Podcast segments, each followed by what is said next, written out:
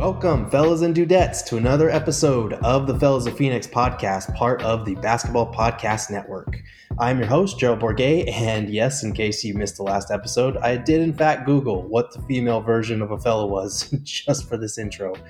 Um, today, we're just going to dive right in. There aren't going to be any special segments or entertainment topics because we've got three big Suns items to tackle. Uh, the Suns postponed game last night, uh, the meat of our show, which is going to be the ongoing DeAndre Ayton discussion, and finally, how to fix the Suns starting five. We talked about it on the last episode as far as uh, the numbers have not been kind to the Suns starting five. It's becoming a bit of a problem. We saw it again in the Suns' most recent game. Um, you know, they followed up that Detroit loss, which was their worst loss of the season, with a very convincing win on the second night of a back to back against the Pacers. And then they followed that up with, again, their most disappointing loss of the season, this time to a Washington Wizards team that was missing Russell Westbrook, was missing Thomas Bryant.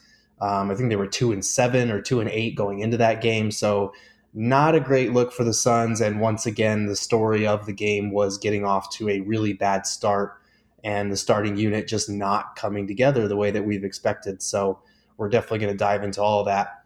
Um, let's start with this postponed game. Wednesday night, we're actually recording this on Wednesday, but Wednesday night, the Suns had their home game against the Atlanta Hawks postponed. It was the seventh game of the season, and the reason was that the Suns did not have the required eight players necessary to play.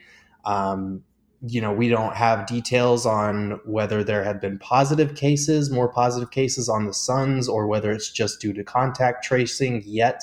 But, um, you know, as of this recording, last night, Jalen Smith, you know, he was listed as being out for health and safety protocols, which has been the case. I think this would have been his fourth game missed due to health and safety protocols. Cam Payne was listed as doubtful with an ankle sprain, and those were the only two players on the injury list as of Tuesday night. And then Wednesday, we get the word that they're going to have to postpone the game because the Suns don't have enough players. Um, so, again, we need to emphasize this does not necessarily mean that Suns players have tested positive. Maybe we'll get some word on that in the next couple of hours here on Wednesday evening, but it could just be contact tracing, especially now that the NBA is trying to implement stricter rules. Um, you know, thanks to the super spreader Washington Wizards, pretty much. Um, you know, just looking at the Wizards' schedule, it's it's kind of embarrassing. The league didn't see this coming and, and postpone the Wizards Suns game beforehand. Um, not only because that would have saved Phoenix some grief with that horrible loss, but also because you just look at who they played. They played the Nets, who had Kevin Durant out for health for about a week due to health and safety protocols. They played the 76ers, and then Seth Curry, you know, will never forget that moment where he's pulled from the bench during a game. He wasn't playing in that game because he was already sitting out with an injury, but he had to leave the bench area because a positive result to his test turned up in the middle of a game in the first quarter. Um, then the Wizards went on to play. Oh, and the 76ers, by the way, have had to play a super shorthanded game against the Nuggets since then and then again with only eight players against the Heat most recently. Um, then the Wizards played the Celtics, and since then, Jayson Tatum and Robert Williams have tested positive. They've had to hold multiple other players out for contact tracing, and they've postponed their last two games uh, one against the Heat on Sunday, and then another against the Bulls on Tuesday. Oh, and then, oh, yeah, uh, another one against the Magic on Wednesday. So three postponed games for the Celtics. And then the Wizards played the Heat, and the Heat had their Celtics game postponed already. And then they followed that up with multiple players having to sit against the 76ers on Tuesday due to health and safety protocols. So we kind of should have been able to see this coming. Every team that the Wizards had come in contact with in the last four or five games wound up having to sit players due to health and safety protocols. Bradley Beal from the Wizards had to sit himself for a game on Saturday due to health and safety protocols, and then was back for Monday's game against the Suns. Lucky Phoenix. Um, now the Wizards have played the Suns. Now the Suns have multiple players out due to contact tracing or you know whatever it might be. Maybe there are positive cases. Hopefully that's not the case, but we don't know.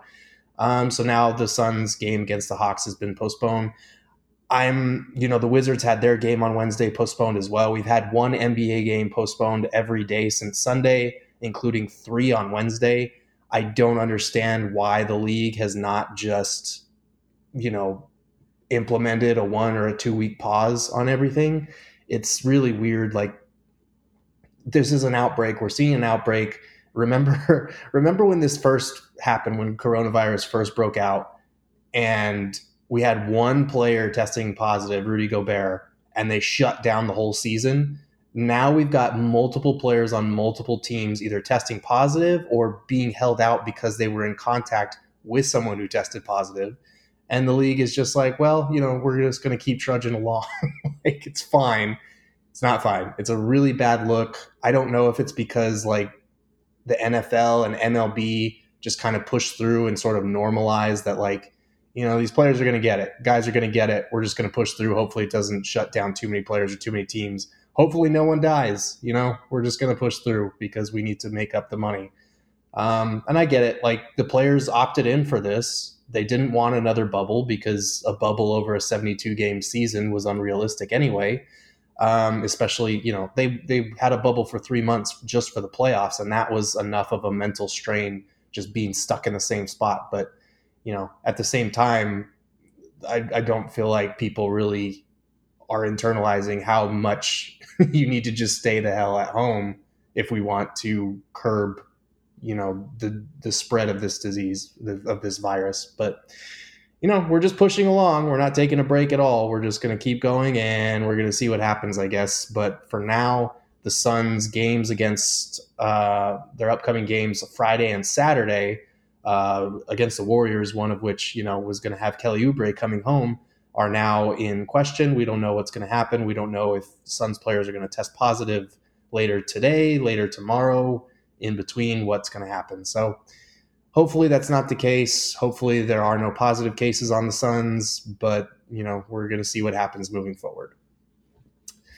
This brings us to the meat of our pod today, which is DeAndre Ayton. And, you know, if you were anywhere near Twitter yesterday, or if you've just been watching the Suns in general, you can feel that this this debate was going to start again, and it you know hit the fan the last couple of days. Um, DeAndre Ayton has not played well to start the season. Let's just get that out of the way first. Um, but there's always a lot of consternation and a lot of just I don't know stress pent up anxiety when it comes to this discussion because the Suns took him number one overall. Um, my stance on Ayton is the same as it's ever been. It's okay to criticize or hold a player to a higher standard as a number one pick, especially one who's blessed with elite size, you know, physical gifts that are absurd, a skill set that should work on this team. Like Ayton should be a lot better than he's been lately. Um, and the Luka Doncic thing only adds to the pressure because they had a chance to select the best prospect in the draft, and they did not. They took Ayton, they took the local kid out of Arizona. Um, but you know, the Doncic thing adding pressure to this situation is how it should be. Like Luka is an MVP candidate, and he looks like he's going to go down as an all-time great. Ayton does not to this point. Um, and we need to clarify something. Pointing out that a player who has disappeared more often than not to start the season, pointing out that they have in fact disappeared is not hate. It's not hating on a player. It's simply making an observation, and it's an accurate one at this point. Um, I, I, see a lot of people, you know, saying that oh, Suns Twitter will never accept DeAndre Ayton even when he does well and stuff like that. Like that's not the case. People are just pointing out what they're seeing. They're not hammering him because he's not Luka. Like it's okay to routinely express disappointment in a former number one pick if he's routinely disappointing, which he has been to this point in the season. Um, again, the Luka factor might contribute to that for some people, but I don't think the majority of Suns Twitter, the ones that are criticizing DA, I don't think they're doing it because they want to rub it in like how right they were about, you know, the Suns should have taken Luka.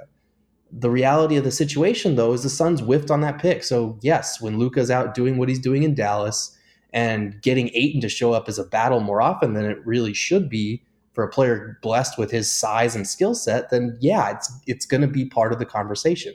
Like, and that's not irregular. That's the territory that every number one pick faces, unless they're like an absolute star from day one.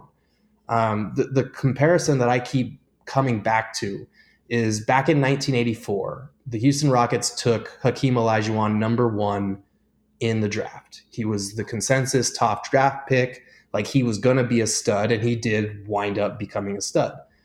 Nobody gives the Rockets grief for taking Hakeem Olajuwon number one, even though the greatest player of all time went number three in that draft. Like nobody says, oh, the Rockets should have drafted Jordan. There's been a lot of think pieces about like, well, what would have happened if the Rockets had taken Jordan, which is a fun exercise. But nobody judges them or calls Hakeem a draft bust because Hakeem was an incredible player. He was an MVP. He was a defensive player of the year. And the Rockets, and perhaps most importantly, the Rockets won multiple championships with him in Houston. The team that gets the grief for not taking Jordan higher is the Portland Trailblazers, who took Sam Bowie. And Sam Bowie had like a couple of semi productive seasons in Portland. He was okay, but eventually injuries basically cost him his career. He played in the league for a good amount of time, but not enough for a number two overall pick. And he never had a season that really justified him going that high. And it looked awful because the very next pick was Michael freaking Jordan, the greatest player of all time. So when you talk about taking DeAndre Ayton over Luka Doncic, obviously Doncic has a lot to still do in his career. He's never won an MVP award. He's never won a title. Like this is obviously only his third year. So he's still got a lot that he needs to accomplish, but it looks like at this point in time, he's going to be an all time great. He's going to be somebody that wins, that is capable of winning you championships and winning MVP awards. Like the dude nearly averaged a triple double in his second season and was a top five MVP candidate at age like 20. So he's only going to get better. It's kind of scary to think about. But in this analogy, you want DeAndre Ayton, you need DeAndre Ayton to be closer to Hakeem than Sam Bowie. Like, I don't think Ayton is anywhere near Bowie in terms of his raw talent. I think this dude could put up a double double in his sleep every night. The question is whether he's going to be a part of Suns teams that win a championship, and that would be enough to justify taking him over Luka. Like if the Suns win a title and DeAndre Ayton contributes to a winning title team, you can kind of justify taking him over Luka the same way you can justify Hakeem going over Jordan. Like no one would give the Suns crap for taking Ayton if he contributed to a title winning team. Maybe you could still play the what if game because a wing duo of Devin Booker and Luka Doncic would have been elite for years to come. Maybe they would have won more with that pairing, but we'll never know that. So all that matters is what happens moving forward. The problem there is that, you know, like Ayton is not living up to that right now. He's not, and obviously it's only his third year and he his second season was derailed by that suspension.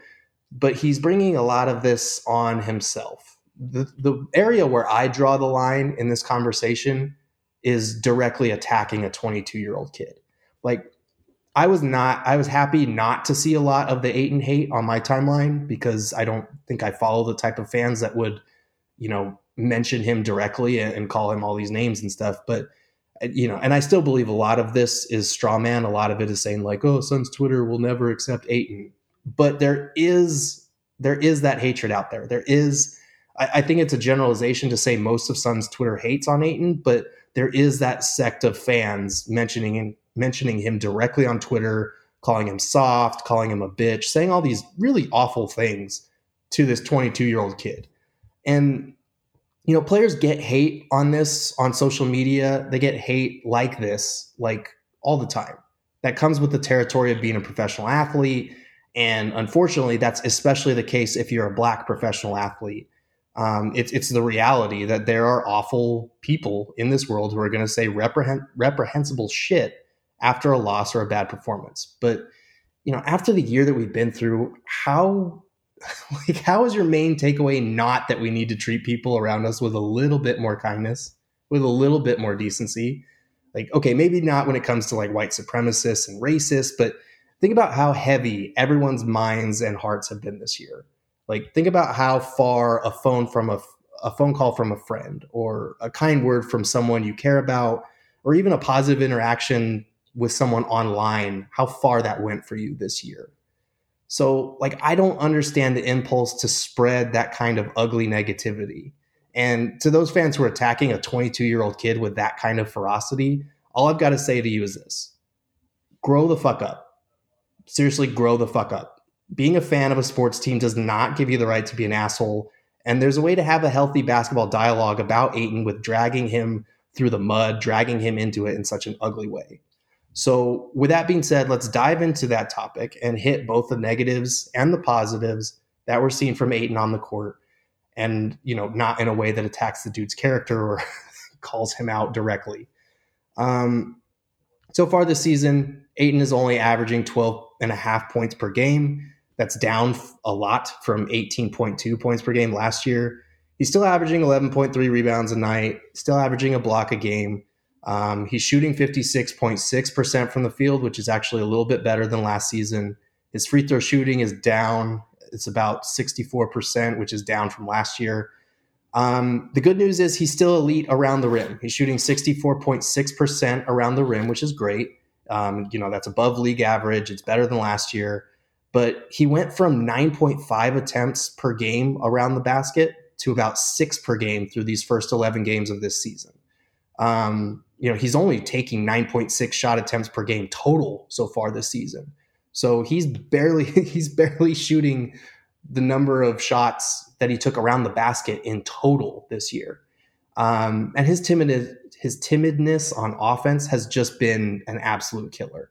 Like there's nothing wrong with passing out of double teams when the defense collapses on that short roll, but too many times he's got a layup or a dunk and he's not going up with it. Like that's just who he is. He doesn't have this elite vertical or, you know, that killer mentality to dunk on people, but he just hasn't been on the same page with Booker and CP3 either. And we've all seen the clips where where Book and, and Chris Paul, you know, turn the ball over in disgust and they and they like turn away because he's not in the right spot or they're looking for him to be the seven footer that he is and like seal and do damage and catch that pass and he's just not doing it. Like he's not making himself available. He's not being in the right spot. Um, and that that can't all be blamed on Ayton. Like some of it is just developing that chemistry between the ball handler and the roller, but it hasn't been good. Like we've seen Chris Paul turn away and discuss the other night. We've seen Devin Booker do the same when these plays happen. And you know his role was always going to be reduced on this team just because there are so many shooters around him. Um, I thought it was kind of weird people kept pegging him as this like most improved player candidate just because they got Chris Paul. Like the dude averaged 18 and 12 last season. and, you know, adding Chris Paul, sure, it, it's supposed to make his life easier and help make him more efficient, which hasn't been the case to this point. But you look at the rest of the roster, it's a very shooter heavy roster. Like Ayton's numbers, if they did improve, they weren't going to improve by a whole lot. This offense does not revolve around him or run through him. Um, but you know, this is a lot worse than we were expecting. Like he's regressed in some very real ways. He's taking too many mid range jumpers still, and he's still not good at those mid range jumpers. And he's not looking to seal or draw contact a lot. So, on top of that, his offensive rebounds are down. He's averaging 2.9 offensive boards per game. Last season, it was 3.9. Even as a rookie, it was 3.1. So, career worst in that category so far. Um, and so, yeah, despite the elite defensive rebounding percentage that I'm hearing about on Twitter this week, it's not good for Ayton right now on the offensive side of the ball. Um, on a plus note, defense has been another matter. He's mostly been good on that end of the floor. He's done a nice job switching. He's contesting more shots. He's closing out possessions with a defensive rebound. Um, you know, averaging a career high in defensive boards per game so far this season. Uh, he's just more engaged defensively and he passes the eye test on that end for the most part, which is actually kind of hilarious because he's now the exact inverse of what he was originally projected to be. You know, coming out of Arizona, he was supposed to be this offensive dynamo, this guy who was going to expand his range to three point territory, had, you know, this feathery, perfect touch around the basket. And the real concerns for him were the defensive side of the ball, you know, whether he'd be able to switch whether he'd be able to stay engaged, contest shots. Now it's like the exact opposite of that. He is a complete non factor on the offensive end, and defensively, he's looked pretty good.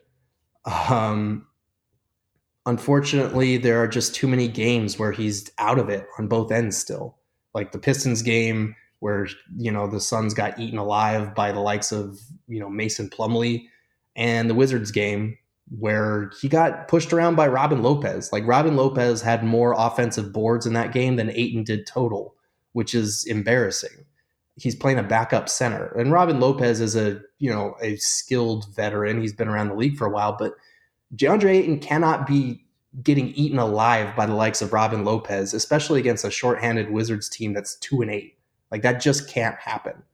And, you know, in addition to that, the plus minus on court, off court numbers, they're not kind to him. So in total, the Suns are a minus 47 in DeAndre Ayton's 332 minutes on the floor. And that minus 47 is by far a team worst. Damian Jones, for reference, is second at minus 29. Um, you know, Jones's horrible rating is only in 42 minutes, so it's more, it's a lot worse per minute. But Ayton the Suns are a minus 47 with their starting center on the floor. That's not great. Um, you know, they're four points per 100 possessions better offensively, and they're a whopping 25.1 points stingier per 100 possessions on the defensive end when he is not playing. So the eye test may look good, the numbers don't really back it up. To be fair, all of the Sun starters' numbers kind of look similar right now. They're on court, off court numbers just because that starting unit hasn't gelled. But you know that can only excuse so much of the number discrepancy that we're seeing there. Like they've they've got a minus seven point one net rating with him and a twenty one point nine net rating without him. So that's a twenty nine points per one hundred possession swing based on when DeAndre Ayton is sitting or when he's playing, and that can't happen with a franchise cornerstone kind of piece to your team. It just can't. So, you know, yes, DeAndre Ayton has been genuinely disappointing this season. He's not the only problem for the Suns right now, but he might be the biggest because if he's not rolling hard to the rim, if he's not sealing, he's just kind of bogging down the offense by clogging up the paint. And especially that's especially true if he's not being as successful on the offensive glass as he normally is. Um, the defense has improved according to the eye test, but the reality, you know, the reality isn't as bad as the on off numbers paint it, but there are still too many nights where he just disappears, where he looks out of it, where he doesn't look engaged. And the Suns aren't quite built to make up for that right now. So, with this whole Ayton discussion, that brings us to our final topic, which is the starting fives problems and how on earth the Suns are supposed to fix them. Um, you know, so far the Sun starters boast a negative 6.5 net rating, and they've been outscored by 27 points total in 184 minutes together, which, you know, is, is pretty bad, but especially so when you consider the Suns are a plus 41 overall in the season. So that means the Suns starters are a minus 27, and all other Suns, Suns lineups have combined to be a plus 68. So that's not great considering the talent and you know the supposedly um, complementary skill sets of these starters. Like Devin Booker went as far as admitting that the bench has been doing all the heavy lifting lately. Did it surprise me? I, I mean, I don't know. We just, you know, we we do have to figure it out. Um, a lot of the games that we've won, you know, we we've been carried by our bench. Um, to to be honest, um, so there there is something that we we need to fix there, and you know I feel like we will um, finding the flow, finding the chemistry, um, or or whatever it is. So you know we have to take it day by day, and you know that's the that's the part of the NBA. You know you have to make adjustments and and find out what's going on. Um, but we're too many games in, you know, for it to for it to keep happening. And then you know that's something that you know, would be conversated amongst the team, um, amongst the coaching staff, amongst the players. But you know, we it's it's it's obvious and it's evident right now. Um, this first unit has to figure it out. So Book is pretty much right on the money there. They have to find some way to figure this out, and they have been carried by the bench for the most part. Now, the main reasons this lineup doesn't appear to be working so far revolves around, you know, yes, Ayton, frustration with Ayton, but also Book and CP3 not really meshing well together just yet. So the Suns are getting outscored by 6.3 points per 100 possessions when Book and CP3 share the floor. So they're a minus 33 total in 262 minutes together. Lineups with Book but no CP3 are a plus 57. Lineups with CP3 but no Book are a plus 11. So I'm not trying to throw a bunch of numbers at you, but it's pretty bad that they're minus 33 when their two best players are on the court but are positive when one of the two is on the court, but not the other one. So the Rockets had success with staggering CP3 and Harden when they played together. And Monty may have to consider doing that more often, which, you know, we saw a little bit of it with Cam Payne out for the last few games. And it worked really well for Phoenix in the Indiana game. That was the one where Booker had that stretch where he scored or assisted on 15 straight points for the Suns in the run that basically put the game away. Um, and that stretch happened largely without CP3 on the floor. So that is something Monty will have to look into. Um, but you know, the, the other one the other problem, the big glaring problem that we've talked about is Ayton, which is really a matter of the Suns getting on the same page, building that chemistry. You know, it's only been 11 games, and with a truncated offseason and a training camp with two new new major pieces to implement into the starting five, um, that's you know that's going to take some time especially because one of those new pieces is a very ball dominant point guard who's known for controlling the flow of games better than maybe any point guard in NBA history so they should be fine they do need to pick up the pace a little bit Booker and Monty have both mentioned this they've mentioned that the pace is not where it needs to be um, and CP3 just has to be more aggressive as a scorer like right now they don't need him to be as much of a facilitator as he's been. They need him to be aggressive in looking for his shot.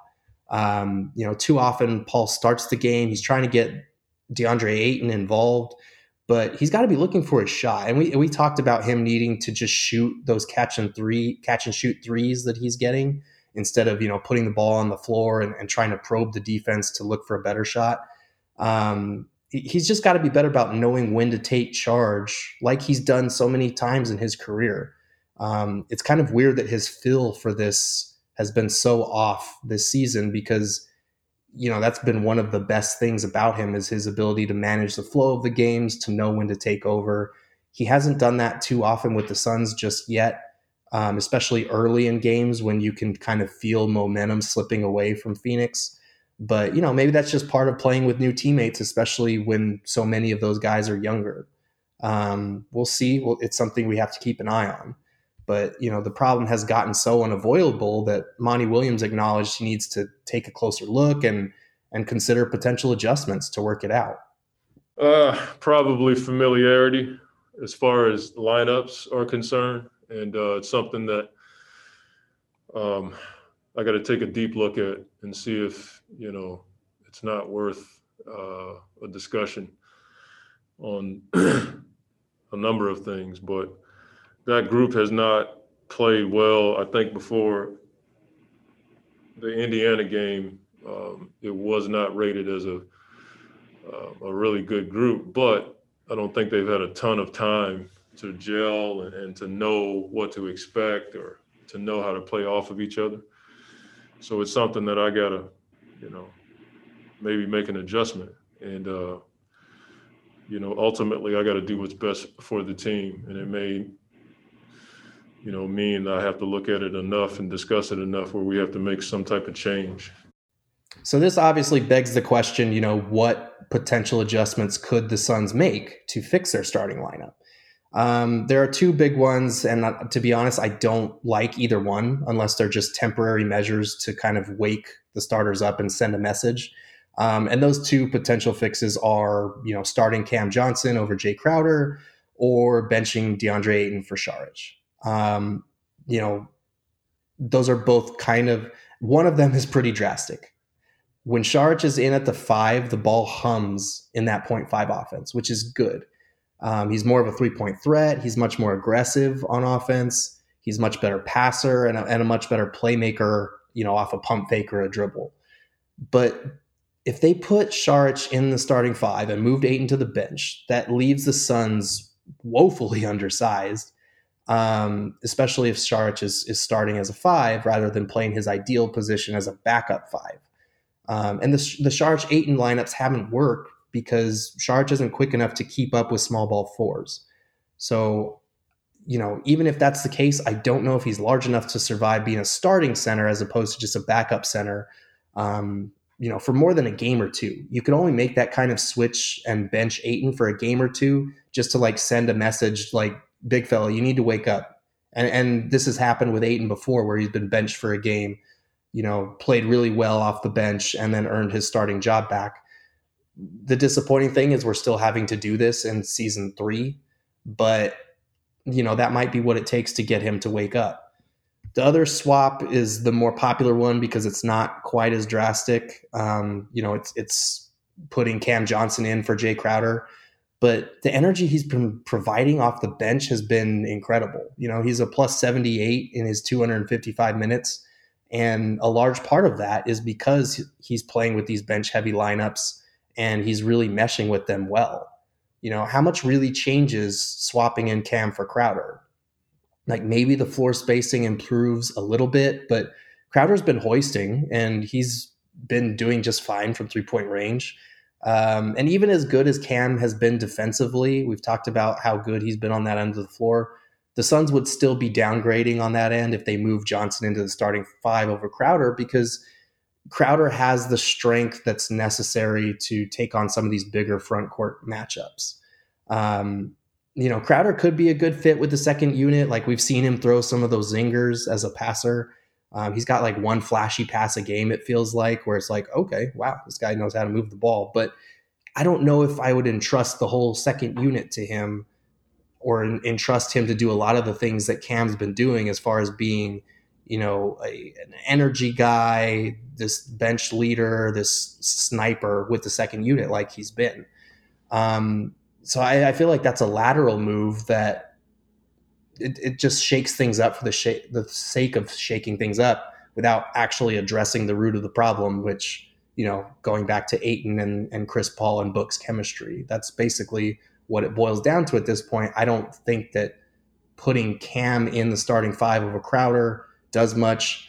And, you know, obviously, if Ayton is going to be a piece of this team moving forward, a, an important piece at that, you can only bench him for a game or two before you have to bring him back in there because that's just sending a horrible message. It's ruining his confidence um, because then the whole discussion turns into, wow, this number one pick got benched instead of, wow, they sent this number one pick a message that he needs to play like a number one pick.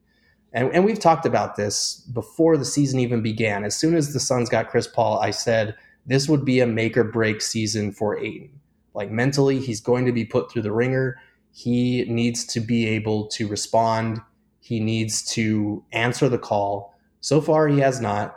That doesn't mean he's a bust. That doesn't mean he's a bum. That doesn't mean we should attack him on Twitter. But so far, it has been disappointing. And it's okay to acknowledge that it's been disappointing without giving up on the kid or, you know, declaring that he's not going to be good at all. So kind of a situation that we're going to need to keep tabs on moving forward. Um, because unfortunately, aside from staggering Book and CP3 more and Ayton just waking the hell up, this might be something that just needs to sort itself out over time. There's no quick fix to this solution as much as fans would like there to be one, um, which is tough because it's been really bad, like noticeably bad through the first 11 games. But even with those problems, the Suns are still seven and four. It's not time to panic just yet.